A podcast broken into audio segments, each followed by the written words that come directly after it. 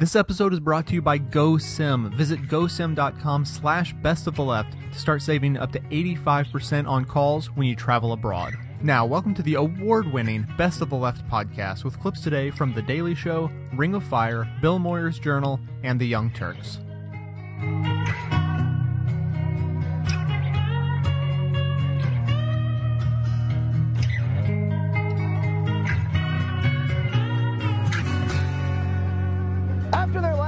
Christmas Eve vote to pass health care, the Senate returns to the Hill to reconcile their version of the health care bill with the bill previously passed by our House of Representatives. And you know what that means, open government fans? this is the moment we've been promised. When we are negotiating for that plan, we are going to have C SPAN on, and you will see who's compromising the American people's interests. This will all be televised on C SPAN, broadcasting those negotiations on C SPAN. I'm going to do it on C SPAN. On C SPAN. On C SPAN. Oh, yeah! We're gonna do it on mother C-SPAN! I got my 3D glasses. I got my snacks. By the way, I, uh, I always buy my popcorn at the movie theater and then sneak it home because it tastes so much better when it's ridiculously expensive. All right, let's uh, turn on the C-SPAN and watch some healthcare negotiations. All right, it's not on uh, C-SPAN 1 there, or uh, let's try again there. Let's see. Okay, it's not on C-SPAN 2. Maybe it's on C-SPAN Classic. Let me see if that's, uh, is it on? You are no, watching it's the not on C-SPAN 1938 Classic. vote on the Fair Labor Standards Act. You know what? I have an idea. Uh, let's try C-SPAN Espanol. Let's see if it's on. Bienvenido a Notas de Libro. How about C-SPAN English, but with a Spanish accent? Welcome to the book notes.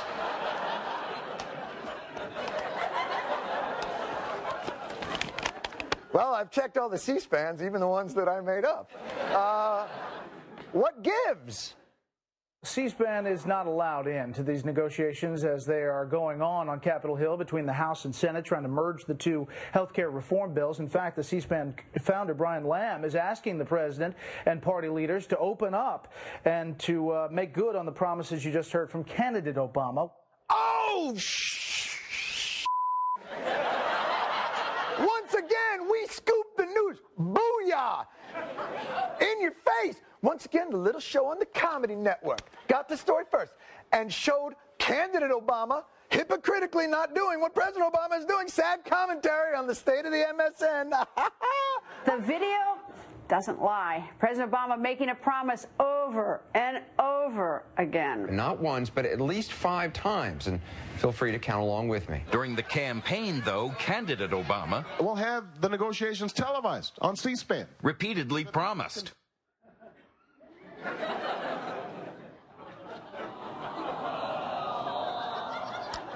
It's just not as fun this way when you do your job. I'll tell you, you know who's going to really make a meal out of this? Fox and Friends. After a couple of years of relentlessly manufacturing Obama scandal, from Obama's alleged push to socialist tyranny to what it really means that he got a Portuguese water dog, I mean, now they got him actually busted on tape.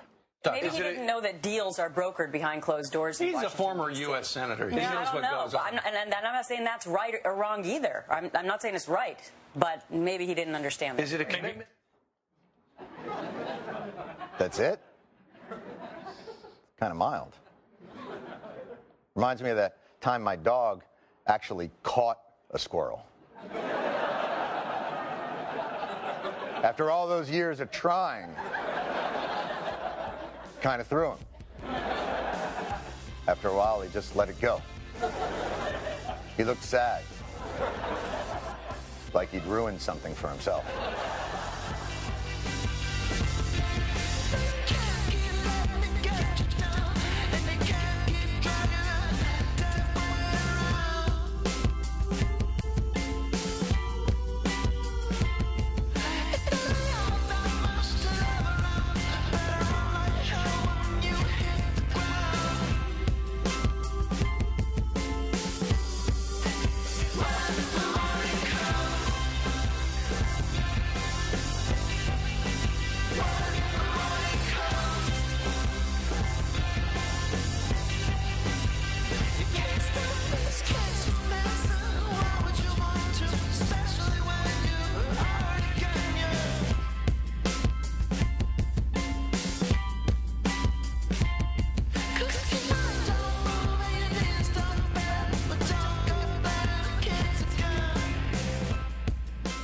Ian, let me ask you the the third idea that you have. Uh, we, we, talked about government. You know, the, the lie that government is the problem. The lie that health care, universal health care, is just too costly. Let's right. talk about the third lie. That is that if we allow the free market system to do its thing, everything's going to be okay. That is that's that is the Milton Friedman biggest lie, isn't it? Yeah, well, and that's. I mean, they're all interconnected. I mean, they're all part of the same thing. But the last thing that says that here's basically what underlies the lie.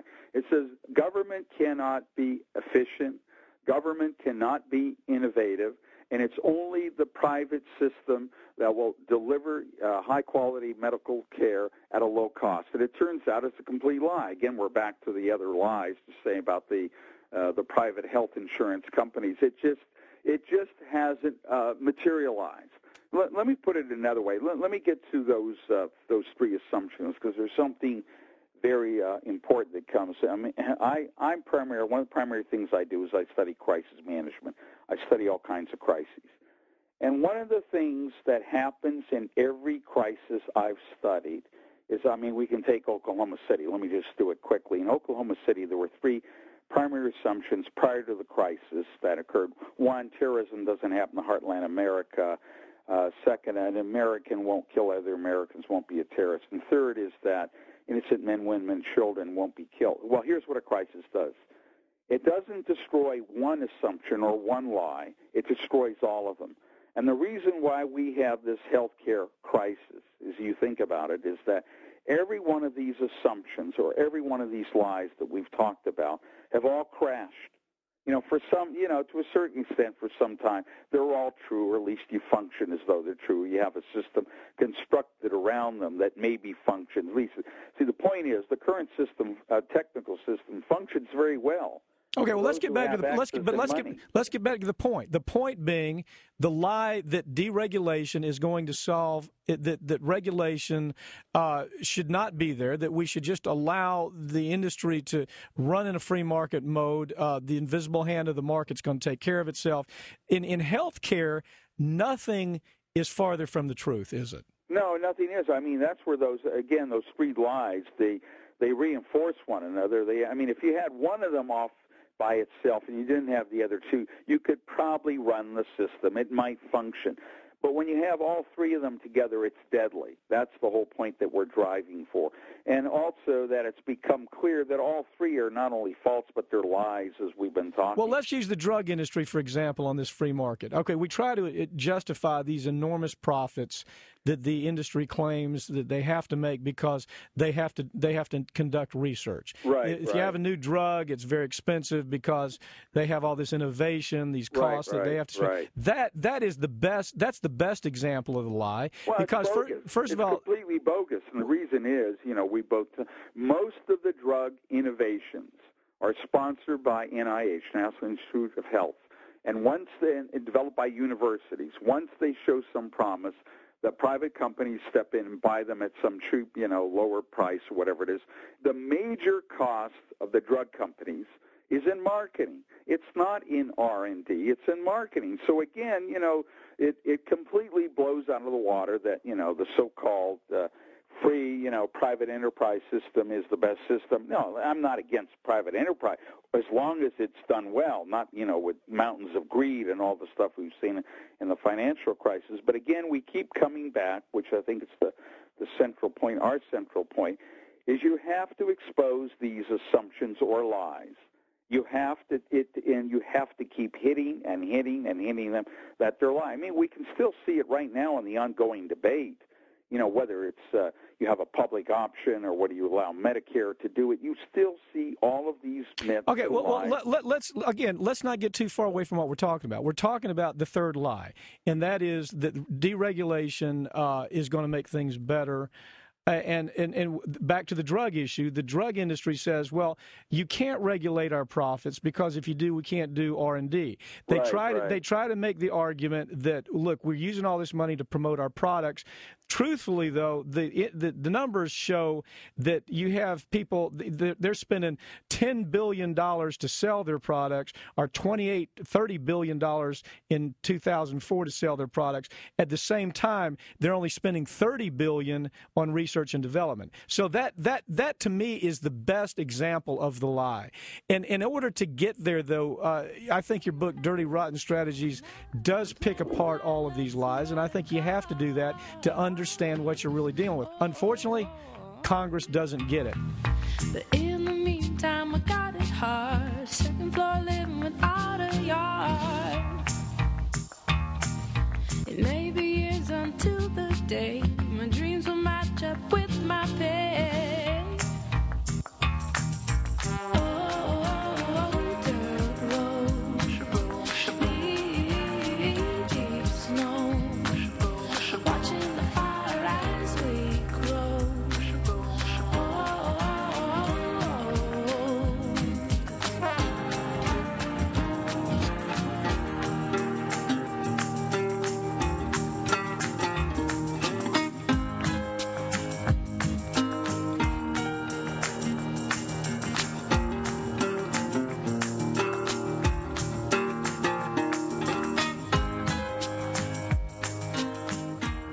Something's not right here.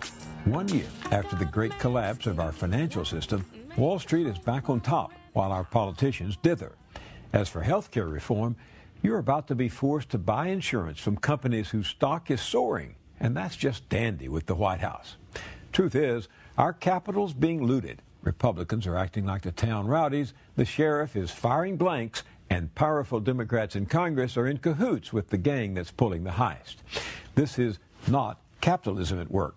It's capital, raw money, mounds of it, buying politicians and policy as if they were futures on the hog market.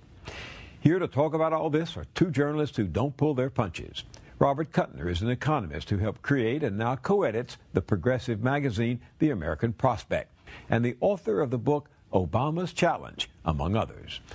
Also with me is Matt Taibbi, who covers politics for Rolling Stone magazine, where he's a contributing editor. He's made a name for himself writing in a no holds barred, often profane, but always informative and stimulating style that gets under the skin of the powerful. His most recent article is Obama's Big Sellout about the president's team of economic advisors and their Wall Street connections. It's been burning up the blogosphere. Welcome to both of you.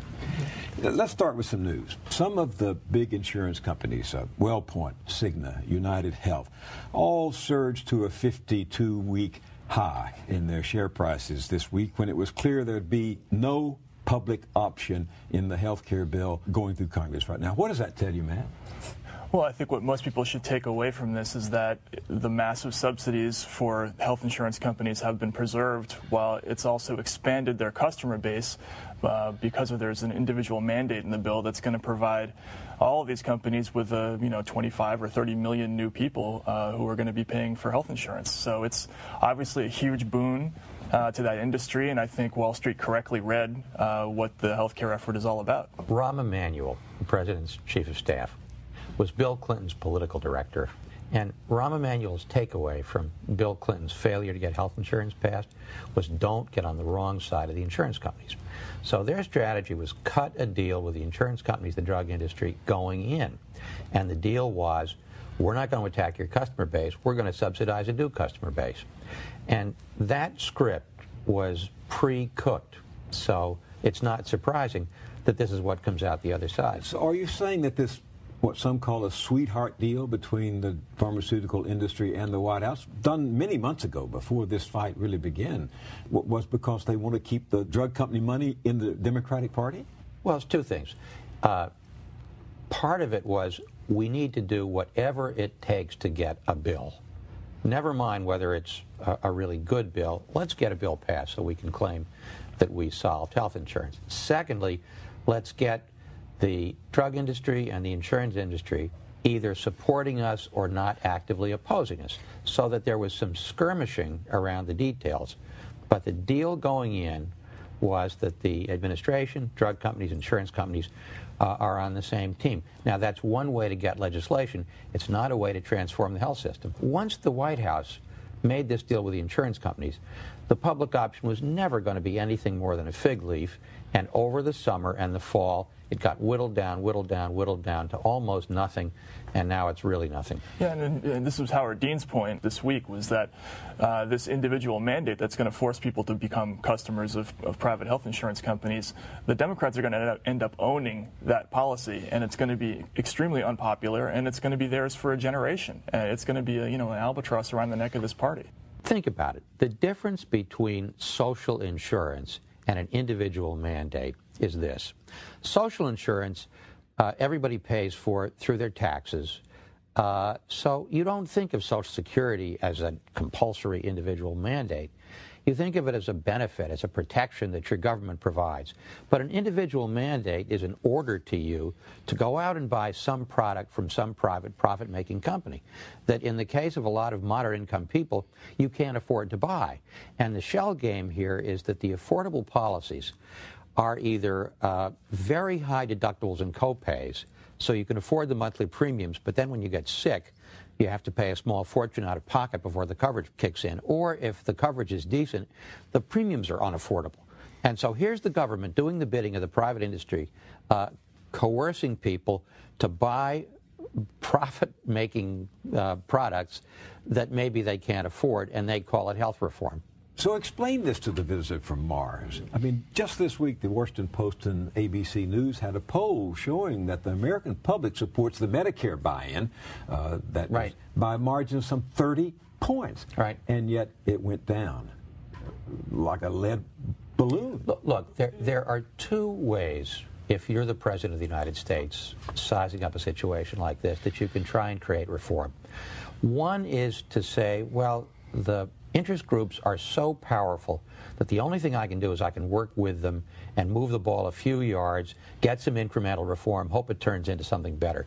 The other way you can do it is try to rally the people against the special interests and play on the fact that the insurance industry, the drug industry are not going to win any popularity contests with the American people, and you, as the president, be the champion of the people against the special interests.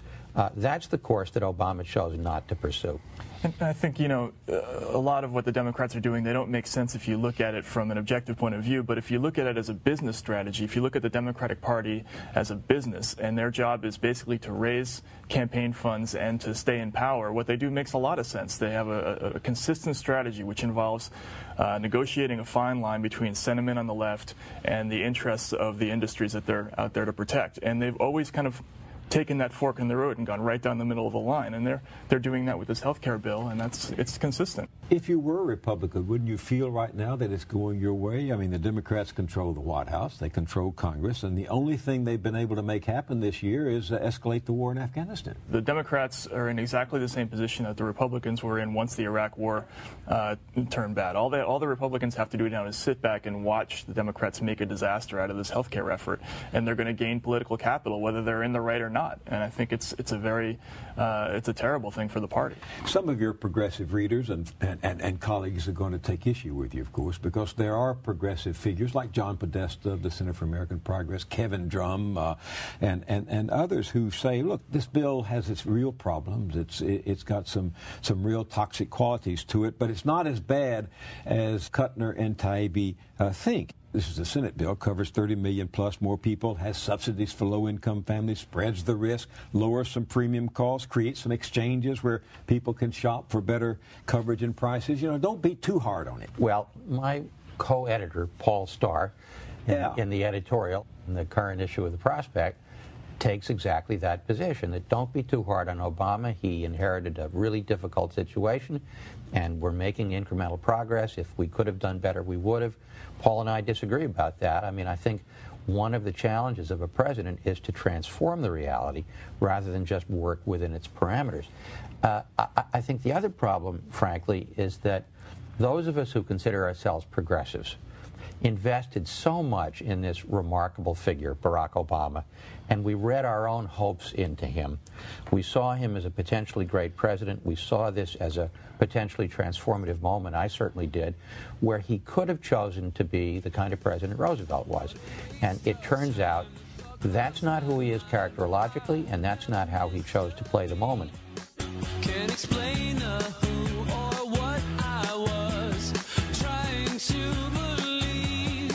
Your probably aware that if you use your cell phone while traveling abroad, you're going to get raked over the coals with roaming charges. Well, I want to give you another option. GoSim is a company that provides international SIM cards you can use in your own phone and load with prepaid minutes that save you about 85% on those international calls. The minutes never expire and can be used in 175 countries. In fact, in 75 countries, including all of Europe, you can receive calls and text messages for absolutely free. I sincerely encourage you to check out the deal at this special URL, gosim.com slash best of left. Be sure to use this address so they know I sent you. gosim.com slash best of the left.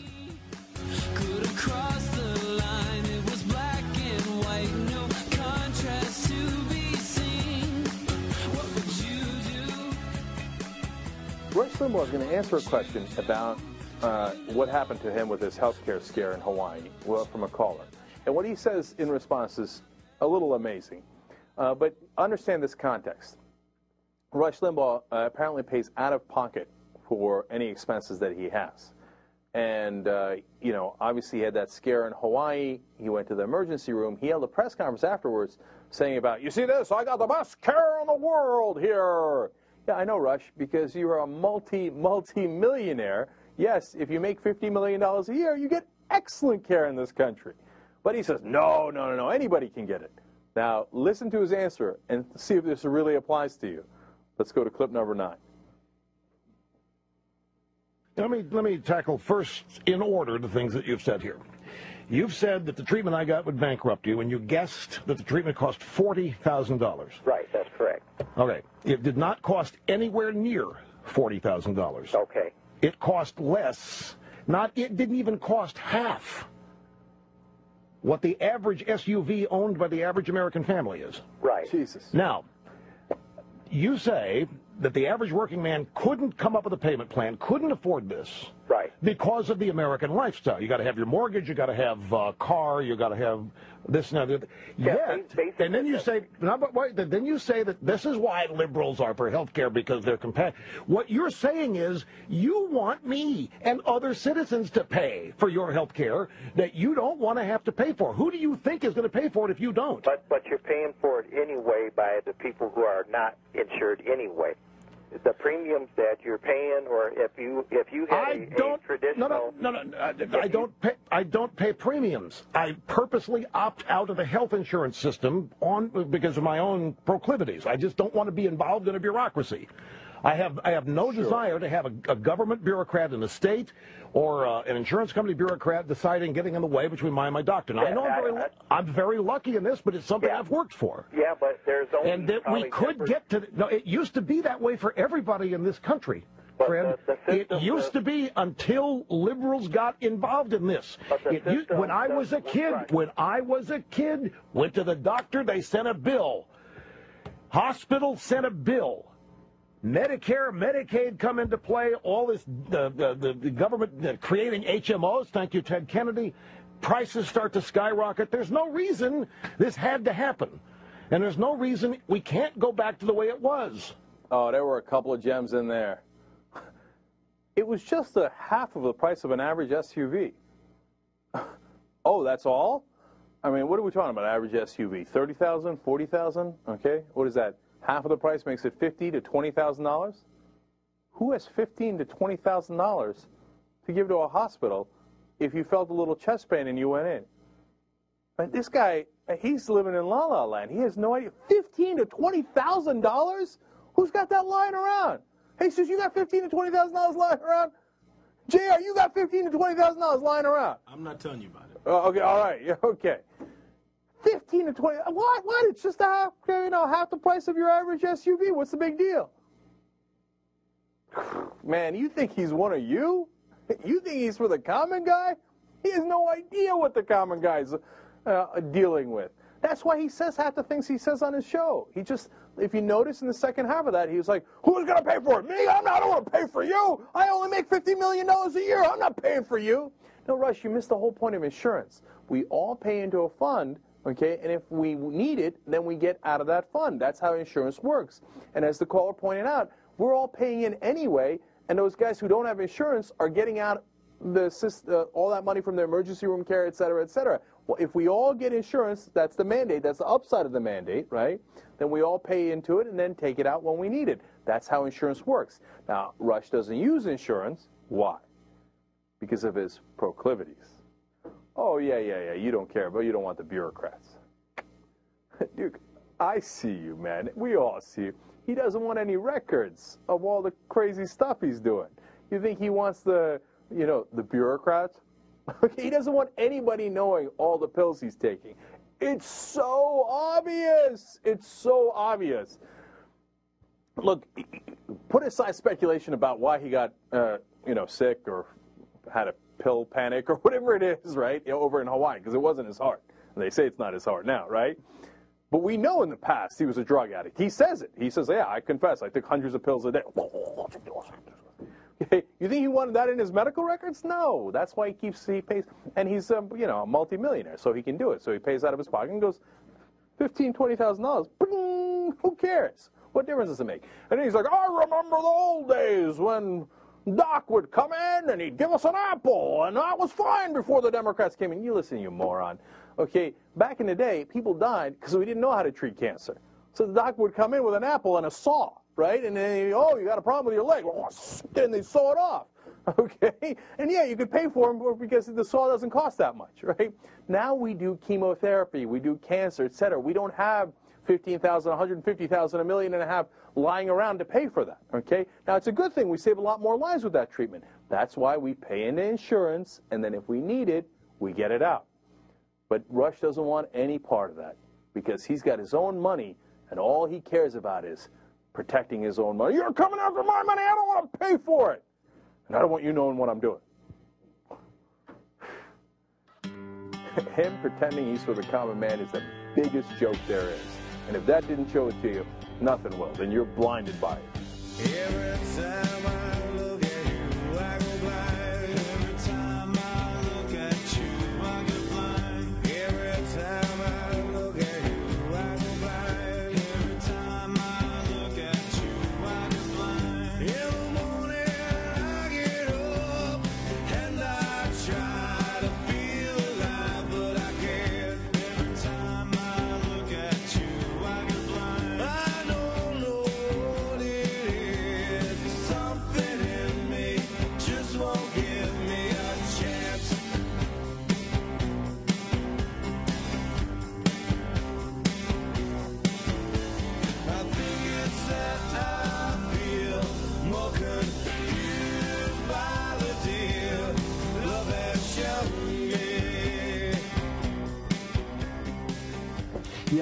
If you were a senator, would you vote for this Senate health care bill?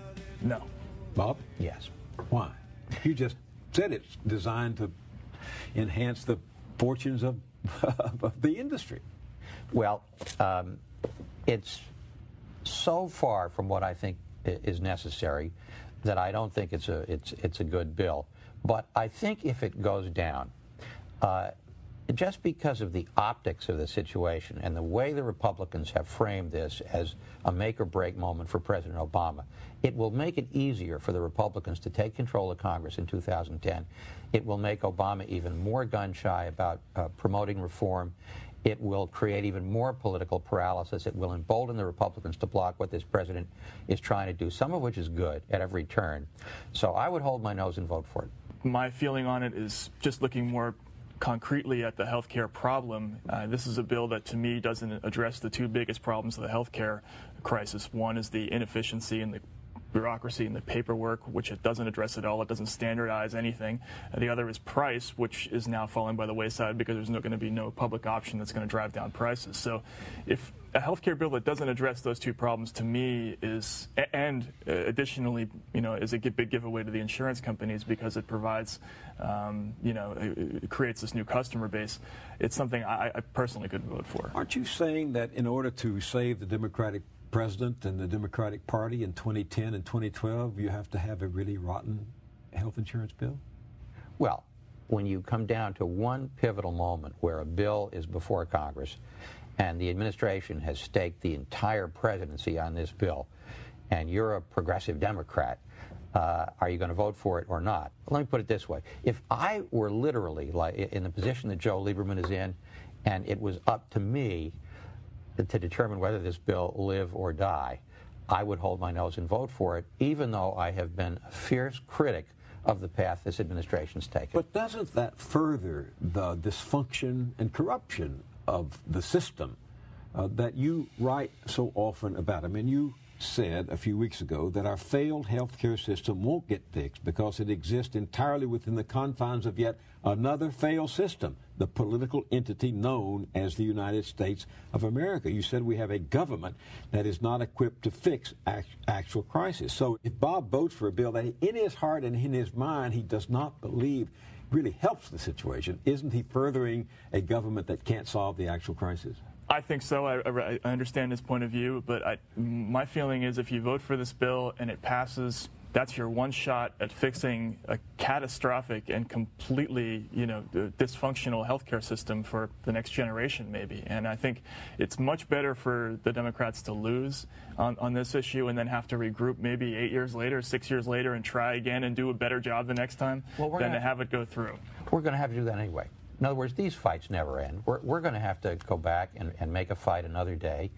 And hopefully that won't be 20 years from now. Hopefully it will be six years from now. I think if this bill goes down, uh, it's going to be even harder to get the kind of legislation we want because uh, the Republicans are really going to be on the march. So uh, the, the Democrats are really between a rock and a hard place here because if it loses, there's one set of ways the Republicans gain. If it wins, there could be another set of ways the Republicans gain. And this is all because of the deal that our friend Rahm Emanuel struck back in the spring of passing a bill that's a pro-industry bill that doesn't really get at the structural problems. But, but, but that's the whole point. If the Democrats had used as a political strategy, we're just going to do what the vast majority of our constituents want and pass a bill that was real, that had real teeth to it, that provided real benefits and actually fixed the problems, uh, then you know the, the political benefits that the Republicans could have had uh, after the passage of the bill would have been very limited. It seems to me they could have only gone that one direction and, and criticized that you know, as a, you know a socialist giveaway. They couldn't have criticized it as an industry giveaway and ineffective. Look, this is not Monday morning quarterbacking. I mean, right. I was I was making the same criticisms that you were at the time, but now we're down to a moment of final passage, and maybe maybe my views are very ambivalent, but I would still vote for it because I think the defeat would be absolutely crushing in terms of the way the press played it, in terms of the the way it would uh, give uh, encouragement to the far right in this country that we can block this guy if we just fight hard enough, if we just demagogue. But couldn't that defeat turn into that, that, crushing defeat? Couldn't that be good for the Democrats? Couldn't it teach them a lesson that you know maybe they have to pursue a different course in the future? Well, you're younger than I am. Uh, uh, Matt, Senator Russ Feingold of Wisconsin, a very progressive member of Congress who's been at this table, wanted a public option. He says this health care bill appears to be the legislation that the president wanted in the first place. Yeah, I mean, I oh, think that makes sense. Right. Yeah. yeah. It's quite obvious that the, at the outset of this process, the, the White House didn't want, for instance, single payer even on the table. Uh, you know, when Max mm-hmm. Baucus had his initial discussions uh, in committee on this bill, he invited something like 43 people to give their ideas about, you know, how the bill might uh, look in the future, and he didn't invite a single uh, person from uh, who was an advocate of single-payer health care. So that was never on the table, and it's quite clear that the public option was looked at more as a political obstacle for the White House as, as opposed to something that they really wanted. They kind, they kind of used it as something to scare the Republicans and the moderates with, and that's really all it ended up turning out to be. If he had wanted a, a, a public option. If he'd wanted a Medicare buy-in, he could have tried to persuade the, the public and the Congress. That's right? what's so galling. Yeah, galling. I mean, if you if you roll back the tape, uh, he could have played it so differently, and he could have gotten a better bill. But we are where we are. I mean, that's what George Bush did when he wanted to get something unpopular passed or something that was iffy. I mean, he just took, you know, if there were any recalcitrant members, he just took him in the back room and beat him with a rubber hose until they changed their minds. I mean, he could have taken Joe Lieberman back there and said, look, if Connecticut ever wants a dime of highway money again, you're, you're going to have to play ball on this thing. That's what the president does. I mean, the president has an enormous amount of power. Uh, the, the, the, the, leaders, the, the majority leaders have an enormous amount of power. And if they want to pass something, they can do it. Uh, and especially when there's a, a, tremendous public mandate to get something like this passed. I, I, just the idea that they couldn't do this was is, is a, a fallacy.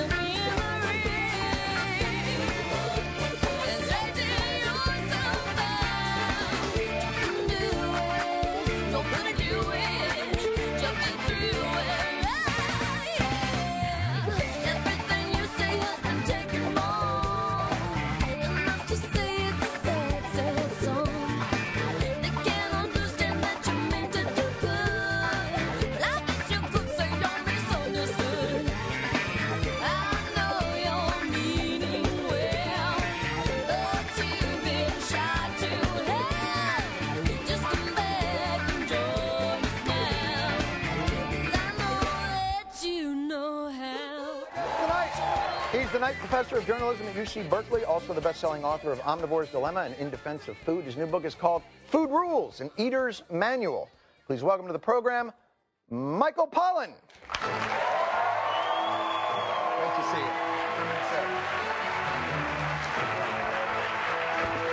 Very, very nice to see you. Thanks for coming. Uh, I enjoy any book that is fun-sized. a snack-sized book. Uh, can read it in an hour. You can read it in an hour. It is it is your rules for for healthy living. Give, give me what would be your top if you had to give an overriding simple rule for people to follow. It's going to sound weird, but eat food. you have me. Uh, Continue. And avoid edible food-like substances. Where, but how would you know? For instance, you write in there, don't eat cereal that colors your milk. Yeah. But what if your milk is already pink? I use a strawberry milk-like substance. You're going to have a challenge unless you get the little blue marshmallows in the uh, Captain Crunch.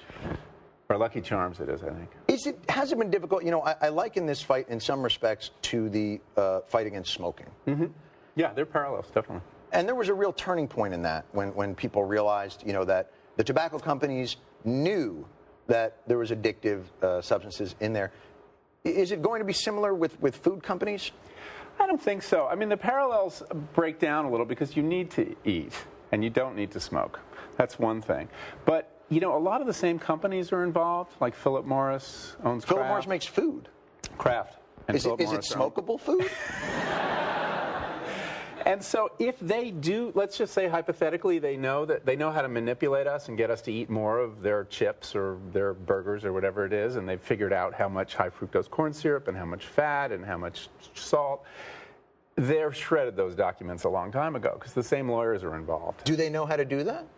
Uh, I don't know. I mean, food science is very sophisticated, and it is designed. I mean, this sounds conspiratorial. They're manipulating you to eat more of it, but of course, so is your mother when she cooks a, a, a really tasty dinner. So you're saying that my mother should I'm be sued by people? I'm saying it's a very, it's a difficult line to draw. But but isn't there something in, in producing cheap food that will fill bellies of people that don't have a lot of money? Is there some honor in that? Yeah, I mean, look, we all love cheap food. Um, and the fact that food has gotten so cheap in our lifetime is a boon to certain people who don't have a lot of money. But I think we need to recognize that cheap food has a very high cost in terms of health, in terms of the environment. And the, uh, that cost is getting paid by other people, um, by you know, the public health system. And, and that's part of the problem, the disconnect between what you pay for a cheap fast food meal and the ultimate price of eating that way. But I think what's about to happen, if we get this health care bill passed, and there's some kind of minimal rules, no more pre existing conditions, they can't throw you off the plan, they have to take you, suddenly the health insurers will have an interest in your health that they don't have now. Because right now, that may be the worst sentence I've ever heard said. Suddenly, the health insurers will have an interest in your health, which right now they don't. Their business plan now is to keep you out of their plan if you're likely to get chronic disease. And the Western diet creates a lot of chronic disease. So, if we uh, right now the food industry creates patients for the healthcare industry, and they kind of you know have a very sympathetic relationship. But that might change, and if that changes, I think you will see this very powerful in- industry getting on board this movement, this growing national movement. But to how do you change it? How do you how do you legislate deliciousness? How do you how do you say does does the government come out and say ice cream must now taste like mud? You know how how would you in any way? Well, there's a whole lot of things they can do. I mean, one is right now we subsidize the least healthy calories in the supermarket. We subsidize high fructose corn syrup with our this is with our farm bill. We subsidize hydrogenated soy oil, um, and you know we don't have So to what do would we that. subsidize? We What could would we subsidize- government We could could figure out ways to encourage production of real food, of, of fruits and vegetables. Um, we could discourage the consumption of soda either through public education campaigns or taxes. I mean, there's no, you know, that's the simplest thing you can do. I mean, Americans are getting 15%, 20% of their calories from high fructose corn syrup. But that stepping into Americans' kitchens, giving them the choice of what they can and cannot eat, that may be the largest infringement uh, the government would ever attempt. Well, it's very interesting that we resent that so much. Mm-hmm. The government's saying maybe you know don't have 240 pounds of sugar a year, which is what we're eating. Um, but we don't Mm-hmm. One resent. weekend. don't resent it when your doctor says you're on Lipitor uh, for the rest of your life or stents now. You know, that seems, oh, yeah, sure, we'll do that. We do whatever they tell us to do. It's, it's But you perhaps can a- prevent a, all problem that. making connections uh, uh, that we have. Yeah. Well, tonight I'm really going to think twice about. I always celebrate every show with uh, a triple, uh, quadruple. Bypass. that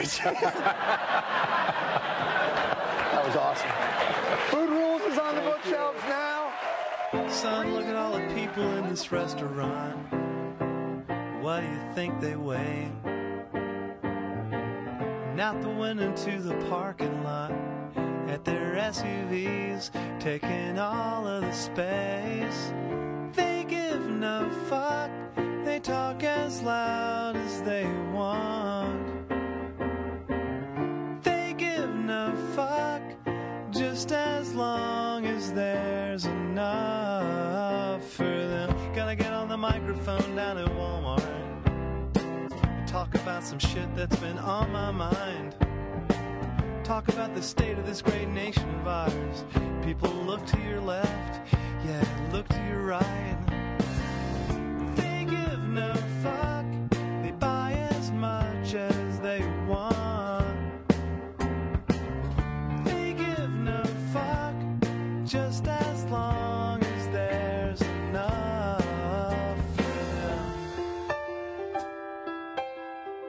What's your take now? Are you more optimistic than you were a week ago about healthcare? Well, we got it done. I mean, it was an extremely close vote. I don't think people understood how close it really was. Um, we had a Republican who waited until the last five minutes of a 15-minute vote and decided that it was better for him to vote with the Democrats than with his colleagues. If not for that, it would have been 219 to 216. Uh, and we had two uh, special elections the week before. In both cases, the Democrat won, and the Democrat was sworn in immediately to take part in that vote. If not for that, it would have been 217 to 216. So it was a really close vote, uh, and I'm, I'm glad we've put it behind us because uh, America really needs health care reform. We've got 44,789 people in this country who die every year uh, because they have no health care. That's not my word. That's the word of a Harvard study published in a peer-reviewed medical journal. We've got over a million people in this country who go bankrupt every year because they can't pay their health care bills. And we've got oh, well over 40 million people in this country who have no health coverage and simply cannot see a doctor when they need to. And uh, the deaths and the bankruptcies are a direct result of that.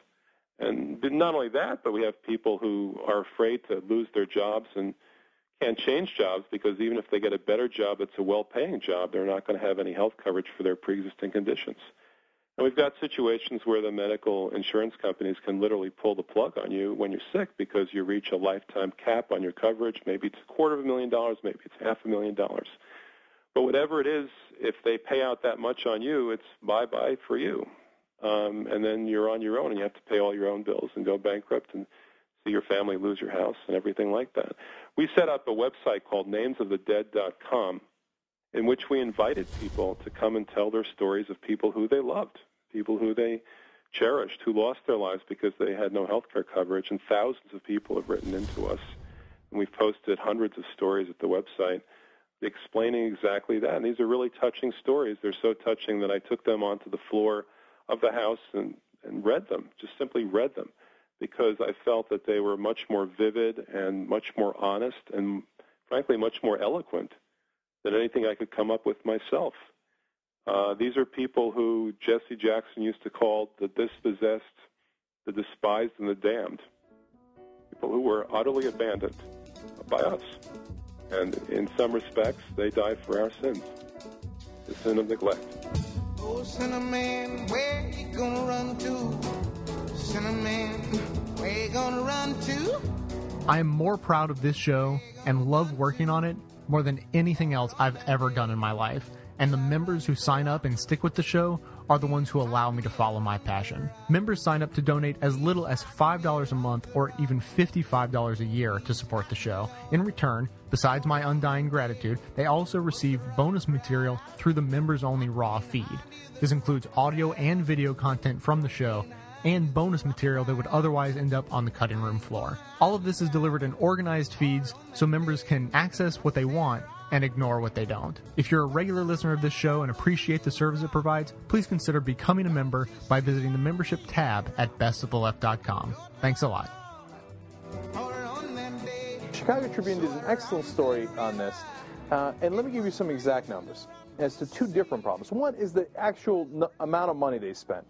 Over the last two years, as we've been debating this and leading up to the debate of this, um, healthcare clients spent $635 million lobbying. $635 million. Now, you think somebody spends $635 million and doesn't expect a return on investment? Of course they do, right? And uh, give you a small example that the Chicago Tribune talked about. Um, we had uh, medical manufacturers, device manufacturers, who were going to get a, uh, a, tax on them of $40 billion because all these industries are making, making way too much. Instead of changing that, what the Democrats are doing is slapping on taxes or regulations, some of which you can argue for, some of which you can say is the wrong way to go about it. Anyway, but in the almost almost the final version, that tax for uh, the device manufacturers was $40 billion. They sent in their team of lobbyists, almost all former congressional aides and congressmen, and all of a sudden, magically, that got knocked down to $20 billion. Now think about that. They just saved $20 billion for just that small, tiny portion of the healthcare industry. So you think it makes sense for the entire industry to spend $635 million in two years? Of course it does. And they got their money back in spades. And now the second part of that not, is not just the money they spend, but who they give the money to. It's not just the current politicians for their reelection campaigns. They hire former staff and former congressmen and senators. So uh, the healthcare industry hired 166 former aides to nine congressional leadership offices and five committees involved in healthcare debate, okay? And 13 former lawmakers. So that's 179 overall. But if you take all the companies, whether they're healthcare companies or not, lobbying on the healthcare bill, because there are non-healthcare companies that also lobby about this particular bill, it comes out to 278 former either congressional staff or actual congressmen and senators. 278 of them. Now, why do they do that? And that's really important. Because, one, uh, they get uh, obvious and easy access to the current congressmen and senators. I mean, this guy was his chief of staff. What are you going to do? What do you think? He's not going to take his call? Of course. And is he going to feel bad about saying no to him? Yeah, of course he'll feel bad about it. So they get some sort of institutional advantage there. Number two, a legitimate reason they hire them is because it gives them a lay of the land. How do you fight legislation? How do you fight for legislation, et cetera? But point number three is the one that is really uh, a big problem for the way our system is set up all the people who work in Congress know, now know that there's a big payday if they play ball now. The payday comes later when they get hired as lobbyists. So if you've been a good boy and you've given in to those lobbyists over and over again, when you get out, you're going to get paid a hell of a lot more from those same guys. If you didn't play ball and you went against the interests of those lobbies, well, you think they're going to hire you when you come out? No, they're not going to hire you. And so, that being the case, these hiring all these guys to do your bidding for you gives you an enormous advantage. We've got to fix that system. Until we do, these lobbyists are going to continue to win, not just on health care, but every issue. Sometimes I feel so happy. Sometimes I feel so sad. Sometimes I feel so happy, but mostly you just make me mad. Baby, you just make me mad.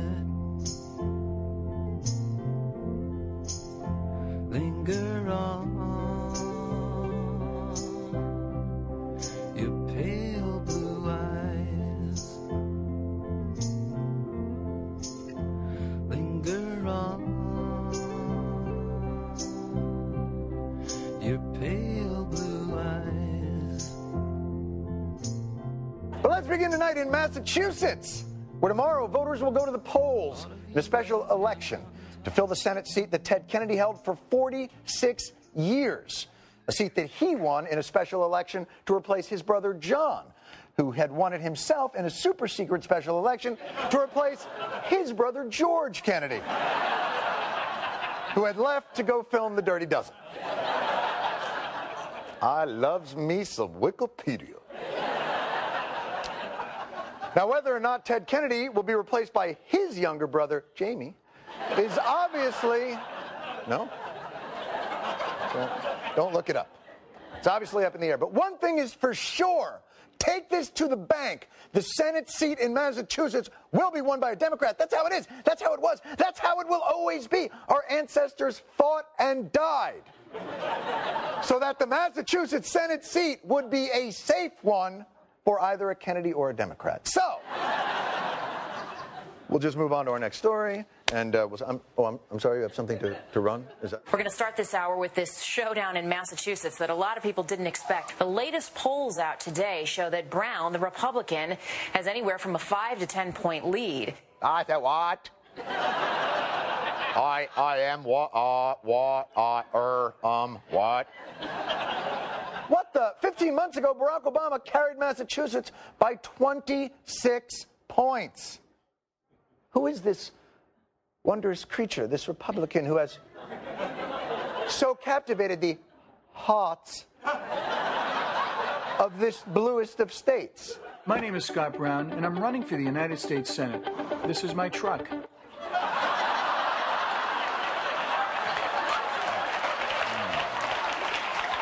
Go on.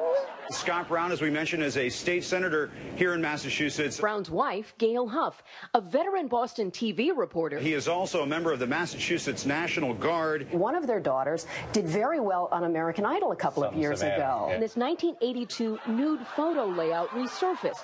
Brown had won a Sexiest Man contest in Cosmopolitan magazine.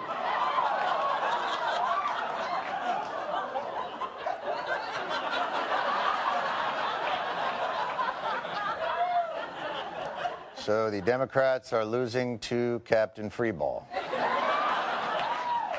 The Kennedy legacy goes down to a naked guy who owns a truck. Did you hear his bio? For God's sakes, the guy sounds like a fictional character in some racy David E. Kelley show about politics. Tonight on an all new Mass Appeal. Senator McDangley exercises his pocket veto. By the way, I, I don't know why we had Margaret Cho in a wheelchair in that picture. Eh? How does the Democratic candidate, A1 Martha Coakley, state attorney general, lose to this cat? Martha Coakley may have made a, a big political gaffe here in Boston when she referred to Curt Schilling, the former Boston Red Sox pitcher, As another as a Yankees fan. All right, that doesn't sound like much, but let's put it in some perspective here for non sports fans. Uh, that'd be like saying that John Lennon's favorite Beatle was Micky Dolenz. All right. Well, it's, it's not anything a little retail politics can't overcome. This is Massachusetts, baby. Get out there, shake a few hands, do some mating and grating. How's that? She said, what now? Ah, apparently when the Boston Globe asked her if she was being too passive in campaigning, she replied, as opposed to standing outside Fenway Park in the cold, shaking hands. Uh, let me see if I can field this one for you. Yes! What are you doing on the campaign trail? Boy, what are you handing me this baby for? A kiss? You're his mom. You kiss him. Maybe Coakley's just playing hard to get.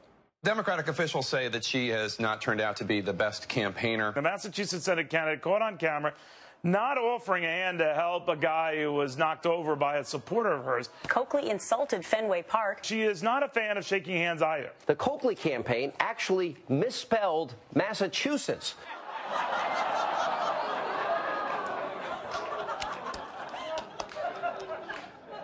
Coakley was asked her favorite cream pie.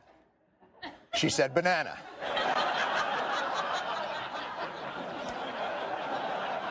Coakley believes Larry Bird is a Sesame Street character. Coakley went into the bar in Cheers and didn't know anybody's name. Hey, Jerome. No, that's not right. All right, one senator out of 100, special election. Come see, come saw. Better luck next time, Democrats. President Obama made a beeline for Massachusetts this afternoon. He's campaigning for Democrat Martha Coakley in a special election.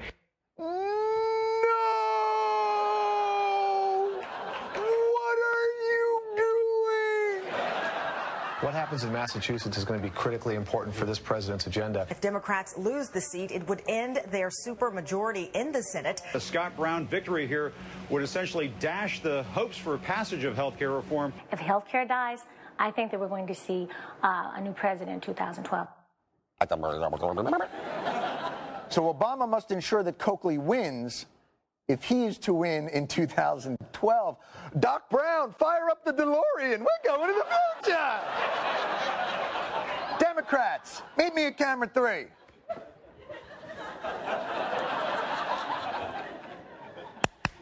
Let me see if I have this straight.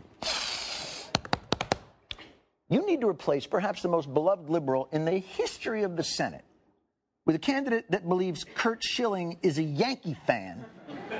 Because if this lady loses the health care reform bill that the beloved late senator considered his legacy, will die. And the reason it will die.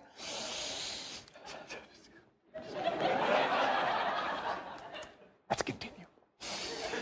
The reason it will die is because if Coakley loses, Democrats will only then have an 18 vote majority in the Senate, which is more than George W. Bush ever had in the Senate when he did whatever the f- he wanted to do. In fact,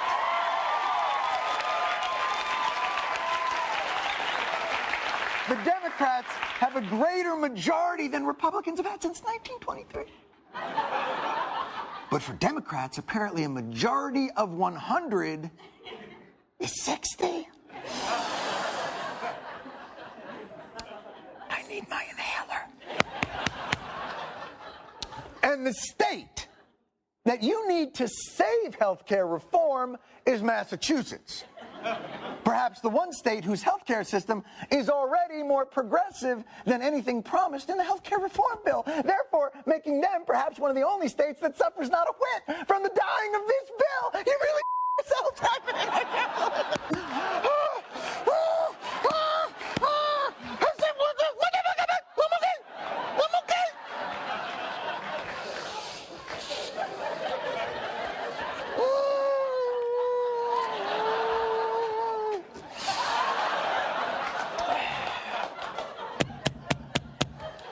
And the only reason that y'all are in this special election position in the first place is because six years ago, Massachusetts Democrats changed the rule that empty Senate seats would be appointed by governors. Because at that time, they were sure that a senator named John Kerry was about to win the White House.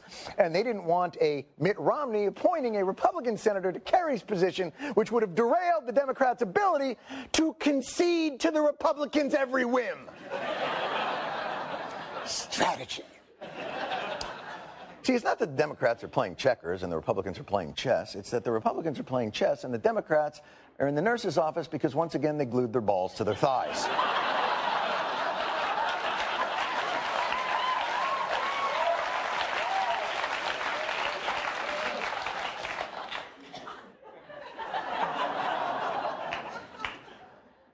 I'm sorry, I thought I was in good enough shape to get through a simple explanation of how up the Democrats are, but they're really up. So.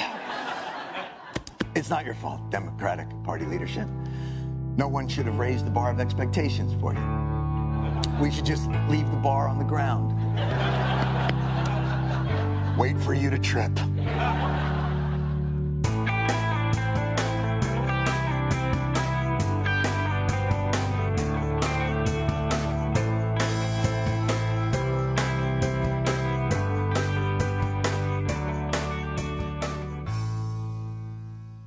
Thanks for listening, everybody. First of all, in case you've been living under a rock, uh, yes, the Democrats lost the seat in Massachusetts. Uh, Ted Kennedy's old seat now belongs to, uh, as near as I can tell, um, a teabagger. Second of all, a couple of interesting things happened in response to the previous episode, which was a repost from just after the 2008 election. Uh, you know, it was a great inspirational piece at the time of Obama's speeches with music covering, you know, the entire uh, election all the way from 2004 when he first came on the scene up through the 2008 election and speeches and the reaction to it. And it was, you know, great and inspirational at the time. And of course, now a year later, uh, people's reactions are a little bit different. Uh, the the personal reactions I've been getting have been almost uniformly negative and depressing. In that, boy, I listened to that and it just made me sick for how things are going now, or uh, you know, it made me angry that he was so inspirational then and has not followed through to such an extent now. Anyways, so that was mostly the reaction to it. But I have an in- interesting story that goes along with it that I'll get to in just a moment. I want to get this out of the way and thank a couple of members first. Uh, Gina L signed up for a membership on December 1st and went above and beyond the minimum membership donation amount. So thanks very much, uh, Gina, for supporting the show. And Eleanor H signed up on January 9th and went ahead and signed up for a full year of membership. And Eleanor has been a great, you know, listener and longtime supporter of the show. So thanks, Eleanor, for sticking with the show for as long as you have, and now sign up for membership to help support it. Okay, so as I said, the reactions were almost entirely negative. There were a couple of people who said, I found it really inspirational, thanks for posting it, but they were definitely in the minority.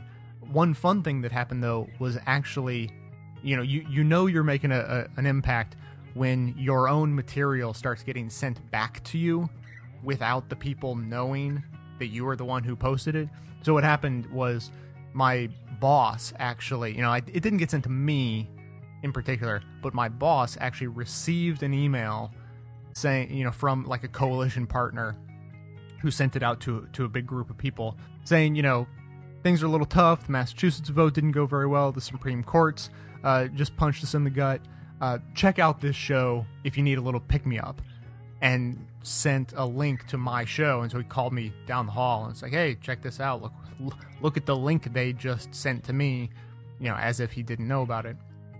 So that was fun.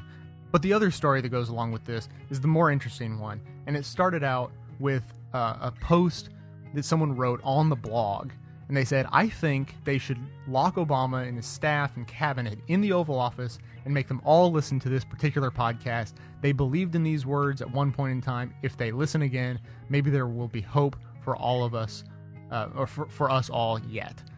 Um, so, you know, I like that. The idea of Obama being forced to listen to my podcast seemed like a, a good plan. so I, I, posted just kind of joking, hey, if, does anyone around here have insider access to the White House and you can pass this along? So I posted that in the morning. And just a few hours later, I was at a print shop for for work. I was getting a picture printed of a bill signing ceremony with the governor of Maryland. It was a governor, uh, you know, Maryland law had passed. Governor was signing it. And, you know, a bunch of people gather around. You take a picture. Bill signing ceremony. So I was getting this picture printed, and and so the the photograph was actually sitting on the counter at the print shop, and and this couple walks in, and so the the husband, I suppose, uh, comments on the picture, and he just kind of asks, you know, what it is and what what's it all about, and so I explain, and he says, "You want to see my picture?" And he opens an envelope that he has in his hand. And he pulls out a picture of himself with Barack Obama, and there's a couple other people in the picture, but you know that's that's the point he's making and I say, thinking back to this comment that's on the blog, I say, "Oh, that that's you." He said, "Yep." And I said, "So you have insider access to the White House a little bit?" And he said, "Yep." So I'm so of course I'm thinking, all right, he's probably a big donor or something like that to the Obama campaign. He explains that he went to the Christmas party at the White House, and that's where that picture was taken. So I say, "Oh, well, that's really interesting," and I, I instantly pull out my business card. I actually have some Best of Left podcast business cards that I made a while back. So I hand him a card and I say, you know, actually, I'm a producer, and this is a show I do, and I explain. Uh, I say it's it's it's interesting that I happen upon you because just a couple of hours ago, I, I read this post and I explained to him about about the previous episode, and how it's a really great and inspirational show, but a year later, my audience is overwhelmingly disappointed in it, and the show is depressing, and so forth. And his his reaction is, really, as in, you guys really you, you you think that Obama isn't doing that good of a job? He's not being progressive enough, really? Huh? I, I just you know it, it like it was so foreign to him the idea that anyone would think this administration so far wasn't living up to our expectations. And so that kind of that set me back a little bit. I thought, oh well, no, I didn't. You know, it, it's not that so much. You know, because I don't want to be completely off-putting. I'd, I'd like him to at least check out the show. And and so you know, part of what he said is, it sounds really negative. It sounds like the show is really negative. And I thought about it, and in my own head, I thought, well, to some extent, yeah, it, it is kind of negative because that's what we do. As I mentioned in the last show, disappointment is an occupational hazard of being a, a liberal or progressive because we're always disappointed with the way things are going because they could always be better. So we're always going to strive to make things better. So this show naturally focuses on all the things that are going wrong and how we should change them. And so I kind of thought, well, yeah, it is kind of negative in, in that sense. You know, we're not just a cheerleader. And so I try to really delicately tell him about the show without making it sound like it's a, you know, nothing's ever good enough and Obama sucks and uh, sold us out kind of show because I, I don't really think that that's what this show is. But anyways, that's that's essentially the story. I I told him about how someone had mentioned, you know, Obama should be forced to listen to this show. And I said, yo, you know, if you want to pass this along to him, that'd be great. Of course, I'm, I'm mostly joking. I'm not really asking you to do that, but, you know, check out the show, see if you like it. So maybe he's listening, uh, he and his lovely wife, who, who I met. If you are listening, welcome. I think, uh, in all likelihood, I got off on a little on, on, on the wrong foot talking about uh, the the negative things first. You know, to, to give a more accurate background, I would say that not only did I support Obama in the primaries and then obviously in the general, but I went out and volunteered at his inauguration and have been, you know, wildly supportive of the ideals set forth and am just pushing as hard as I can to have those ideals come true. Believe it or not, I actually have a little bit more to comment on that, but I'm going to save it for the next show because this one's going long already. Um, I just want to say, uh, since that's it for today, as I always say, please consider supporting the show in the easiest way possible and just tell five or 50 friends about it. Word of mouth is uh, making a huge, huge difference in you know just spreading the word and, and getting the show out to as many people as we can. Of course, if you want to do more to support the show, uh, becoming a member is extremely easy and as cheap as uh, a little bit less than $5 a month. And beyond that, there's all sorts of things you can do. Just check out the support the show box on the right hand side of the website. There are lots of completely free ways to help support the show there. If you're not already subscribed to the show, there's a huge number of ways to do that. I promise there is a method there that fits you, even if it's just getting an email every time a new show is posted. Details on that are in the subscribe box, again on the right side of the website. You can stay connected to the show between episodes by following us or joining us on Twitter or Facebook. And finally, if you're interested in getting the details on the sources or the music used in this or any episode, Links to all of that are always going to be in the show notes on the blog. So, coming to you from inside the Beltway and border, yet outside the conventional wisdom of Washington, D.C., my name is Jay, and this has been the Best of the Left podcast, delivered to you every Wednesday and every weekend, thanks only to the members and donors from bestoftheleft.com. Fine lines black and white. You took apart a picture that wasn't right. Pitch burning on a shining sheet. The only maker that you wanna meet. A dying man in a living room. Whose shadow paces the floor. Who'll take you out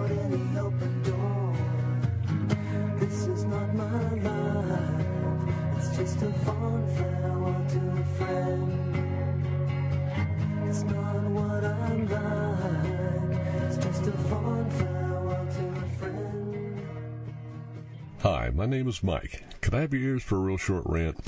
This message is totally unsolicited. In fact, the only way you could be hearing my message right now is because Jay heard this very same recording and gave me a little space. So thanks, Jay. Hey, talk about penny pinching in this economy. I've whittled down a normal middle class existence to my current bare bones income, and I do it on early Social Security retirement. That's 25% less than regular Social Security. $5 is a lot of money to me, but I consider it important enough to give those dollars to Jay every month to further his great program, the twice weekly Best of the Left podcast. So if you could possibly squeeze a subscription into your budget, do it. Hey, if I can come up with a fiver every month, I think most people can. And if you can't, keep listening, do those free things that Jay asks you to do, and then subscribe when you can. Thanks.